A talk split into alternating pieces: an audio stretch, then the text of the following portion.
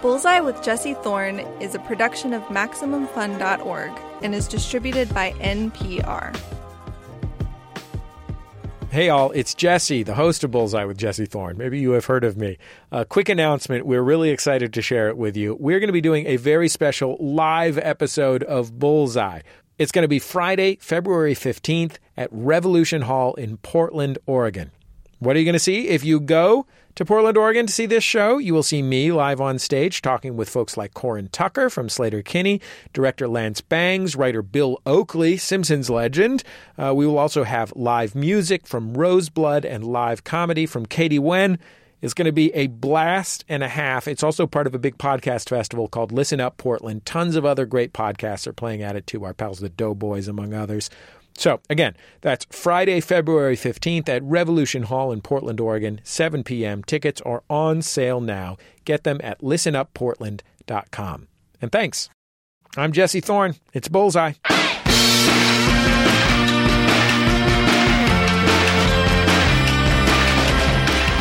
Jez Butterworth's latest play is on Broadway right now. It's his seventh, called The Ferryman. It's set during the Troubles the decades long conflict over Northern Ireland that killed thousands. It tells the story of the Carney family, who lived there in Derry. Authorities have just found the body of Seamus Carney, who's been missing for almost a decade. We find out early on that Seamus was killed by the IRA, and the family is now left to deal with the fallout of that event. The play is unique in a lot of ways.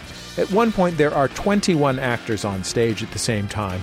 One of them is an infant, You'll also see a live goose and a live rabbit.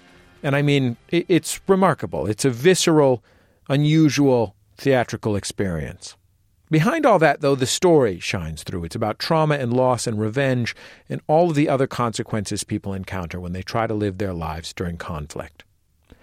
Jez is a veteran writer of both stage and screen. He's written about a dozen films along with his plays. And you see that here. A younger playwright might have the same grand vision as Butterworth did for the production, but would they have the finesse and thoughtfulness to make it work? It's hard to say. Anyway, let's take a listen to apart from the beginning of the play. This takes place in an alleyway. We see a man named Muldoon, who's a member of the IRA, interrogating a priest about the discovery of Seamus's corpse. Do you know who I am? No. I'm going to ask you some questions now, and I just want you to answer how you feel is best, okay? Okay. Good. Do you know who I am? Yes. Seamus had a brother, an older brother. Yes. What's his name now? His name is Quinn Carney. What can you tell me about him? Quinn is a farmer. He farms 50 acres in the parish. He has a wife and a family. He's a good man. Was he always a farmer? With respect, sir, what game are we playing here? Sure, everyone knows who Quinn Carney is, most of all you. You're his priest. Yes. He confesses to you. You hear his confession. Yes. Uh. Why don't you tell me everything you know about Quinn Carney? Jez Butterworth, welcome to Bullseye. It's nice to have you on the show. Thank you.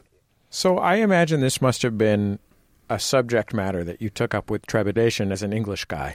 Yeah, I think you'd be right about that. yeah, it was. Uh, yeah, I did everything I could not to write it. Really, uh, ideas for plays don't come along often enough for me to completely ignore them. But with this one, I did my best. It's just struck me as something of a um, of a fool's errand. I mean, it, I don't think writers should, or any artist for that matter, should ring fence their imaginations, or you you wouldn't have. There's so much, you know, you wouldn't have so much art, but it still struck me as a, as a bad idea. What were the things that you needed to be careful about? Not to overstate it, 400 years of, of rolling um, discontent slash war between the two countries, and, and you know, I took certain heart because you know I'd really enjoyed a movie called Hunger, which a British filmmaker called Steve McQueen made. I thought it was fantastic, and I felt it, was, it felt authentic. And I also, at the end of the day, I, I do kind of have a sort of a, a, a screw it mentality where it's like, well, if this story. I, I, thought it was a good one. I thought it was that it could work, and so it was. It's a chance I was I was willing to take. And to be honest with you, throughout the entire several different runs of the of the show on both sides of the Atlantic, there's been precious little uh, reaction to the fact that, I, that I'm English. Are you surprised by that? Yeah, I think so. I think that I was I was kind of being sanguine about it, but kind of prepared for perhaps a bit more reaction. But then you kind of get it with everything. I wrote from the first play. I wrote, wrote it set in 1958 in Soho, and there was all kinds of old gangsters coming forward to do interviews with the Daily Mail saying it wasn't like that. it was almost like I think we got off even lighter this time than than, than I did with that. It's, it's, most of the plays I've written take place either in times or places where I have not personally existed. The show concerns a man who has disappeared. He is one of what are called the disappeared in Northern Ireland. Can you tell me, for our listeners who don't know what that is, what that is? Sure. In about, um, I think it was the early, very early 70s, the IRA switched from a program of murdering people who they thought had betrayed them from within their own organization this is who had been informers or were suspected of being informers and decided to start uh, disappearing them. So they'd be taken off into the you know into the middle of nowhere, shot and put in an unmarked grave where only the people that did it knew where they where they were, and then in the ensuing weeks and months, they would send people to the families to say that that person had been spotted here or there, or getting on a ferry or at a racetrack, say.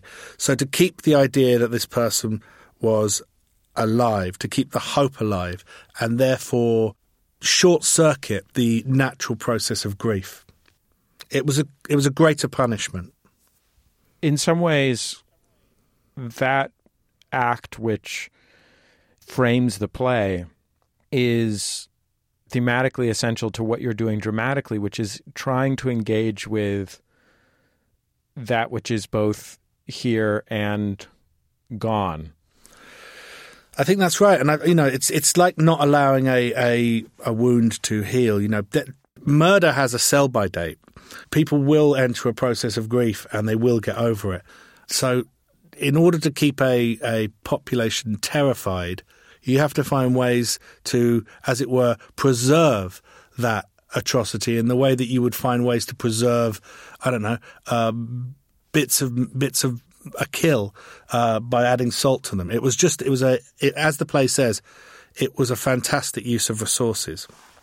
Uh, how did the idea come to you? Well, I'd wanted to write a play about a harvest for a good uh, 10 or 15 years, which is usually how long I wait before I start writing a, uh, an idea that I've had. I like to give these things a really, really long gestation period. Uh, mostly because I find writing plays incredibly uh, hard, and um, and I don't like hard work. So uh, yeah, I, I'd been hanging on to the idea of a harvest for about that amount of time, and um, it was when I met Laura Donnelly, who plays Caitlin in the play. Uh, it was when I met her on the river, which was my previous play, and she started telling me about her family history and uh, I think one night we were watching a documentary about the disappeared, and she somewhat nonchalantly pointed out that one of the uh, 18 or 19 people featured in the, the show was her uncle. And uh, we got talking about it, and um, it was just kind of one of those subjects that, that gnawed at me. And then uh, eventually, about a year after that, uh, we attended the funerals of two of the disappeared who'd been exhumed. And uh, it was one of the most dramatic things I've ever witnessed. Is one of the men, but was really a boy. He was 16 years old when he'd been uh, when he'd been murdered by the IRA, and it was 41 years before. And so all of his contemporaries who were in the cathedral were all in their early 60s, sitting there with their children and their grandchildren running around as his coffin was brought in, and it just hit me uh, that that kind of uh, uncertainty for all that time for that family was was uh, reminded me of the Aeneid and reminded me of the unburied uh, on the banks of the uh, of the Acheron and and uh, the fact that that's such a timeless timeless and haunting image and that it was going on right in front of me. You'll hear the rest of my conversation with Jez Butterworth in just a minute. He says that while writing films comes pretty naturally to him, he finds writing plays uniquely challenging. After the break, he'll tell me why. It's Bullseye from MaximumFun.org and NPR. Support for this podcast and the following message come from Babbel. Have you always wanted to speak a new language? Whether it's for travel, work, or brain training, Babbel's 10 to 15 minute lessons will get you speaking confidently in your new language. Choose from Spanish, French, and more. You'll learn through real-life dialogues, speech recognition, and interactive trainers. And Babbel's spaced repetition method actually makes you remember what you've learned. Download the app or go to Babbel, B-A-B-B-E-L, dot com to try Babbel for free. This is Peter Sagal from Wait, Wait, Don't Tell Me. Sure, you listen to this podcast and all the other NPR podcasts because of how much stuff we know. But what about you? When do you get credit for how smart you are? Well, now you can. The Wait, Wait, Don't Tell Me quiz game is now available via your smart speaker. Just ask your smart speaker to open the Wait, Wait quiz, and finally, recognition can be yours. Hi, I am Lori Kilmartin. And I'm Jackie Kashian. Together, we host a podcast called The Jackie and Lori Show. Uh, we're both stand up comics. We recently met each other because women weren't allowed to work together on, uh, on, the road or in gigs for a long, long time. And so our friendship has been unfolding on this podcast for a couple of years. Jackie constantly works the road. I write for Conan and then I work the road in between. We do a lot of stand up comedy. And so we celebrate stand up and yes. we also bitch about it. We keep it to an hour. We don't have any guests. We somehow find enough to co- talk about every single week. So find us. You can subscribe to The Jackie and Lori Show at MaximumFun.com org or wherever you get your podcasts. Okay, bye. It's Bullseye. I'm Jesse Thorn. I'm talking with the writer Jez Butterworth. He's a veteran playwright and screenwriter. His breakout play was 1995's Mojo. In film, he's worked on the James Brown biopic Get On Up, the science fiction film Edge of Tomorrow, even one of the Bond movies. His new play is The Ferryman. It's a story about a family dealing with loss during the conflict in Northern Ireland, the Troubles. It's playing on Broadway now. I want to play a scene from the play. Um, the Carneys are all gathered together at the dinner table, and they're about to have their harvest feast. And Quinn, who's the father, is giving a toast to James Joseph, who's named JJ, who's his eldest son, and to Caitlin, his wife. One day, it won't be my name. It won't be my land. It'll be James Joseph Carney's. Yes, it will. James Joseph Carney, stand up. Yeah. right now. When these 50 acres are yours, and you're stood where I am with your first harvest in, young and old at all sides, I want you to remember something. That a man who takes care of his family is a man who can look himself in the eye in the morning. And I hope you find as strong a rock as I have in your ma. To Mary. Aye, to Mary. Finally, on behalf of this entire clan, I'd like to thank Caitlin for this wonderful food and for everything she's done for this family over the past 10 years. To Caitlin. to Caitlin. To Caitlin. There is this tension of what the responsibility of the father is given who he's been in the past and uh, given the history of his family and his very complicated relationship with his wife and sister in law. Um, there's also this kind of feeling like it feels like, and you can tell me if I'm wrong because I'm making this up, but it, it feels like in a big family, you have both more difference. You know, everybody, you have just more people means more different kinds of people, even if everyone is in the same family. And yet you also have more responsibility to familyness, less expectation of independence. Um, for Quinn, he's struggling with all these people that he has these responsibilities to and for. And all the ways that he's being pulled and and trying to reckon with you know making the family a unit. Yeah, I think that's right. I, I feel like the most important dramatic component of that scene is the fact that Quinn and Caitlin have colluded to keep silent the fact that they know that Seamus's body has been found for another 24 hours. And so the whole uh, harvest, uh, this, this whole festival takes place with the audience n- knowing that. That idea that, that after 10 years that they decide to, to steal one extra day uh, is is really what the scene is. I think the scene is about, and everything else that is going on sort of happens in the context of that. I'm not just presenting a a you know a, a, a vibrant family scene and look go, look at the heat that we can create here. It's the the drama comes from the, from the ghost that's at that feast.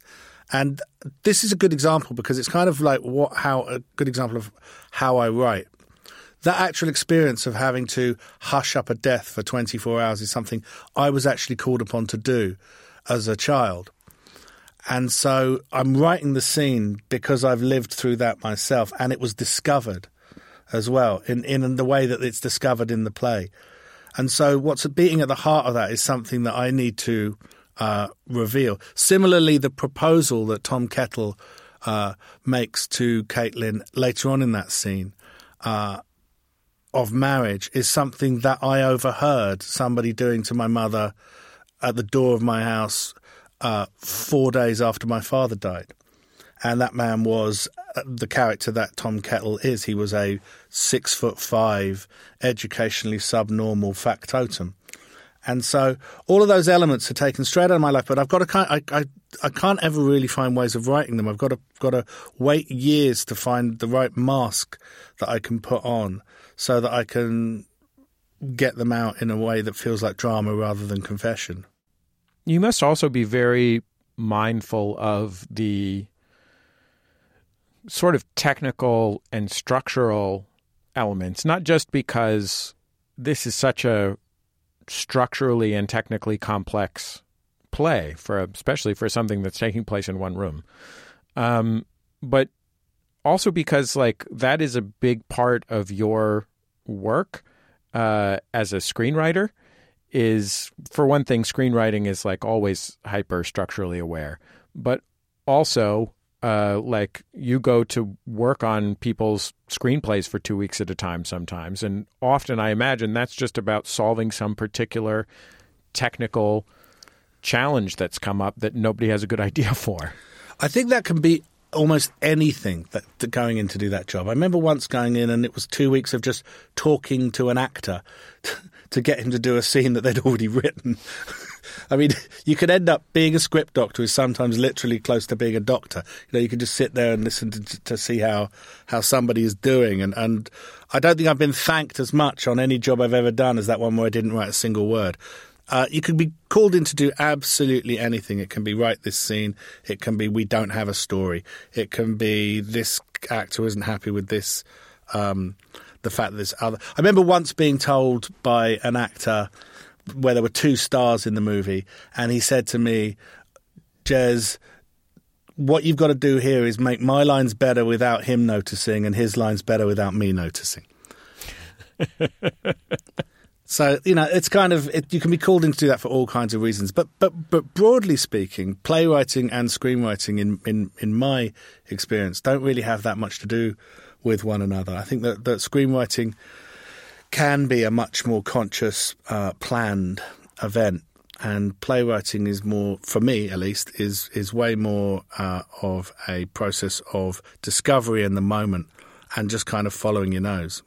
why do you think that is I don't know. I remember once I lost a. Uh, I got burgled once.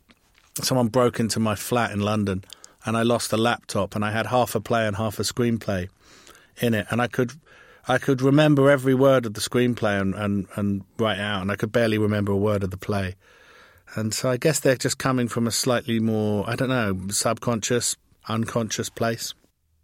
When you were writing The Ferryman, were you conscious of the kind of elements of verisimilitude that ended up in the final production? Like, did you think when you wrote a goose, like this is going to be a real goose? Yeah, I did. I th- I, th- I think I wanted a real goose and a real uh, baby and real children um, and real rabbits and, and, and, and such like. I think we'd had when we did uh, Jerusalem. I think we had chickens and a tortoise and all kinds of stuff. Uh, and when we did the river, there's a fish that gets uh, prepared for, for a meal. And it was one of the most compelling parts of the play. I mean, I think there is something to it which is, uh, I've discovered is, is kind of, uh, is a device to make people aware that they're actually sitting there watching this for real. I mean, it's, it's one of the great ways you can describe the difference between theatre and film and the fact that you're actually present in front of them is that if you use a real goose on, on, film, nobody gives a stuff. you know, it, or, or, if or if a lamp catches fire right at the start of a film, nobody feels slightly afraid that something's gone wrong, and so there's this kind of way of dropping people into the real experience that is a little bit like a conjuring trick. I mean, I got a lot of those ideas from talking to the conjurer Derren Brown about how you can make people feel unsafe and then safe, and how what that does is that it changes the level of focus. These are all tricks that are available in the theatre that, that aren't really available on, on film. Yeah, I mean, it's interesting. Like, I, I am so used to seeing, you know, they don't, there aren't a lot of fake geese in plays, but there are plenty of fake babies in plays. Yeah. you know? like there's plenty of plays that involve a baby whose face never gets turned towards the audience because it's actually right. just a piece of cloth wrapped around right. a log. yes, I mean this the second the second act of of the ferryman starts, I think, with just the baby alone on the stage. That was like an early image that came to mind for me, and then I kind of put it away, and, and it fell into place rather rather happily for me and I think there is a moment where you know the lights kind of come up and there's there's there's just this small infant alone there that means that the audience who have just been being told to switch off their cell phones and are perhaps finishing their, their interval drink are, are, are thrown right back into the drama. Yeah, I mean that image particularly doesn't just throw the audience back into the drama, but I think because it's a baby, almost implicates and involves the audience. You know, there's no I way to so. look at a baby alone that doesn't make you feel like you should be taking care of that baby. I think that's right. And I think that I'm trying all of these different ways to make you feel like you're actually actually there to sort of pull you into a res- I guess a sort of a, a responsibility.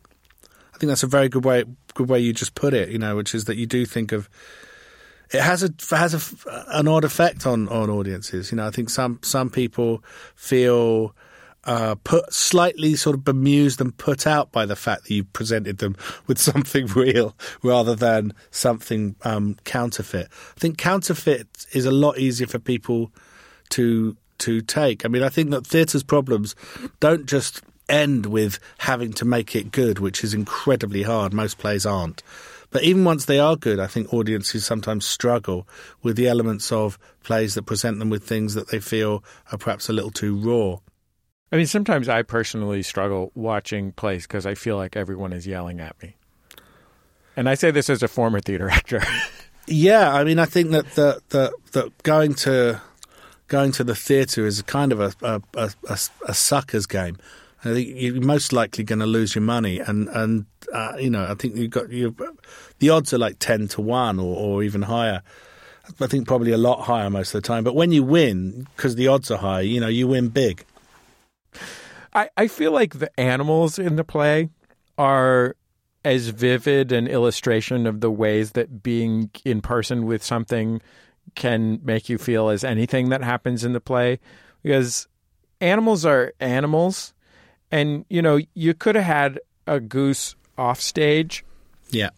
and then served a real goose that can't move around on its own later when they eat the goose. Yeah. And as an audience member watching a live animal on stage like it feels as much about hyperrealism as it does about realism because you're so aware of the danger of this creature not doing whatever it is that it's you don't know what it's supposed to do, but whatever it is that it's supposed to do. Yeah, I mean, I, I love that element of danger. Mark Rylance once said to me that the reason he became an actor was that the stage was the only place where nothing could go wrong. in the sense that there's a in the sense that there's a script and you know that it will resolve at the end of the play. What can you imagine that goose possibly doing that the audience wouldn't love if it all went wrong? You know, imagine that that he loses his grip on it and it runs into the audience flapping. I mean, that is one of the most wonderful things you could pay money to see. yeah, sold. I'm there, baby. Nothing can go wrong. Oh man, the new title of the play is Wild Goose Chase, and I give it five stars. you know, you you described how difficult you find it to start a play, how long it takes you to put the pieces together in your head Yeah. to sit down and write. Um, have there been times when you were worried that it that the ability to do that had left you completely?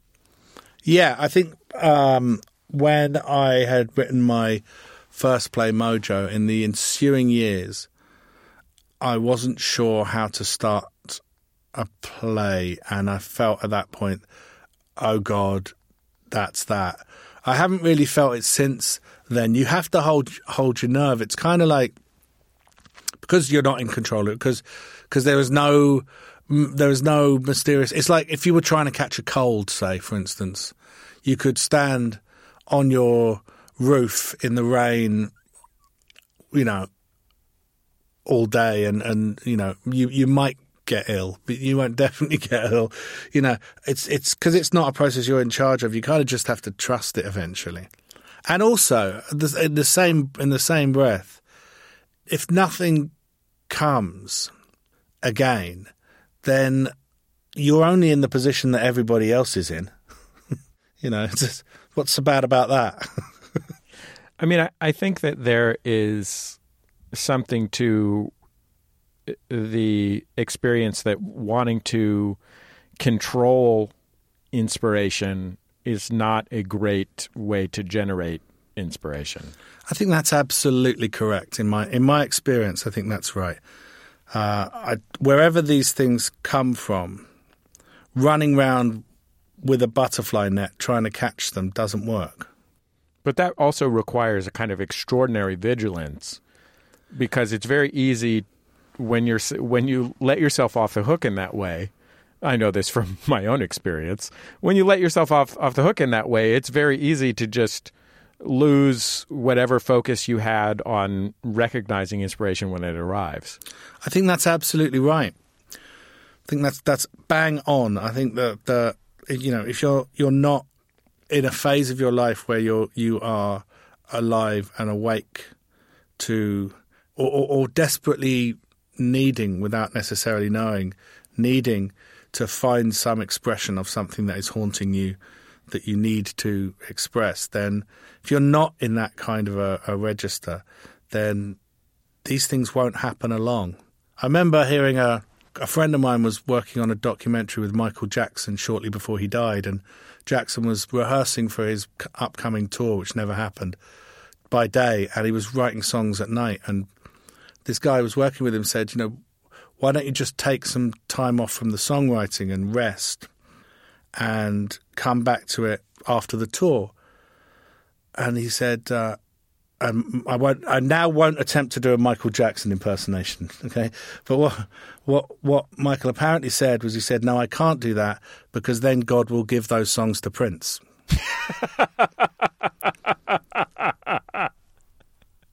and I think that's absolutely true. I think he's telling the absolute truth.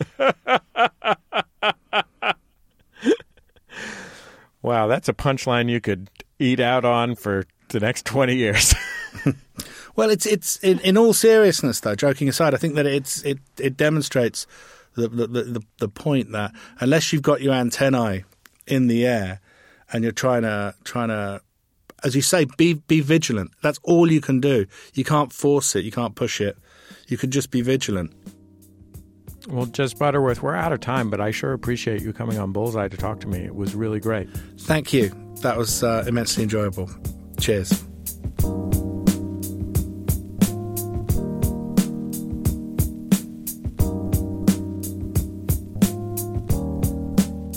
Jez Butterworth. His new play is called The Ferryman. It's playing on Broadway. I have to say, I went into it pretty skeptical, and I came out totally enraptured. The show's run has been extended until July 7th of this year.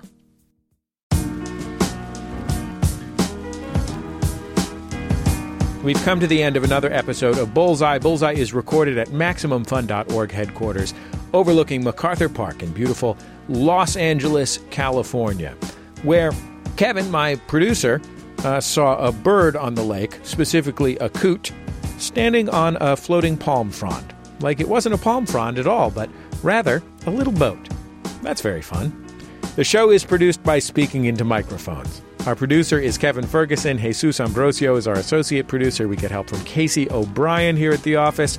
Our production fellow at MaximumFun.org is Shayna Deloria. Our interstitial music comes from Dan Wally, aka DJW. Thanks as always to Dan for sharing it with us. Our theme song is by the Go Team. Great band. Thanks to them for letting us use it. And did you know that we have been making this show for over 15 years? Hundreds and hundreds and hundreds of shows. We're all careening toward our deaths. You can listen to all of them on our website. Just go to MaximumFun.org. We are also on Facebook, Twitter, and YouTube. Just search for Bullseye with Jesse Thorn. And I guess that's about it. Just remember all great radio hosts have a signature sign off. Bullseye with Jesse Thorn is a production of MaximumFun.org and is distributed by NPR.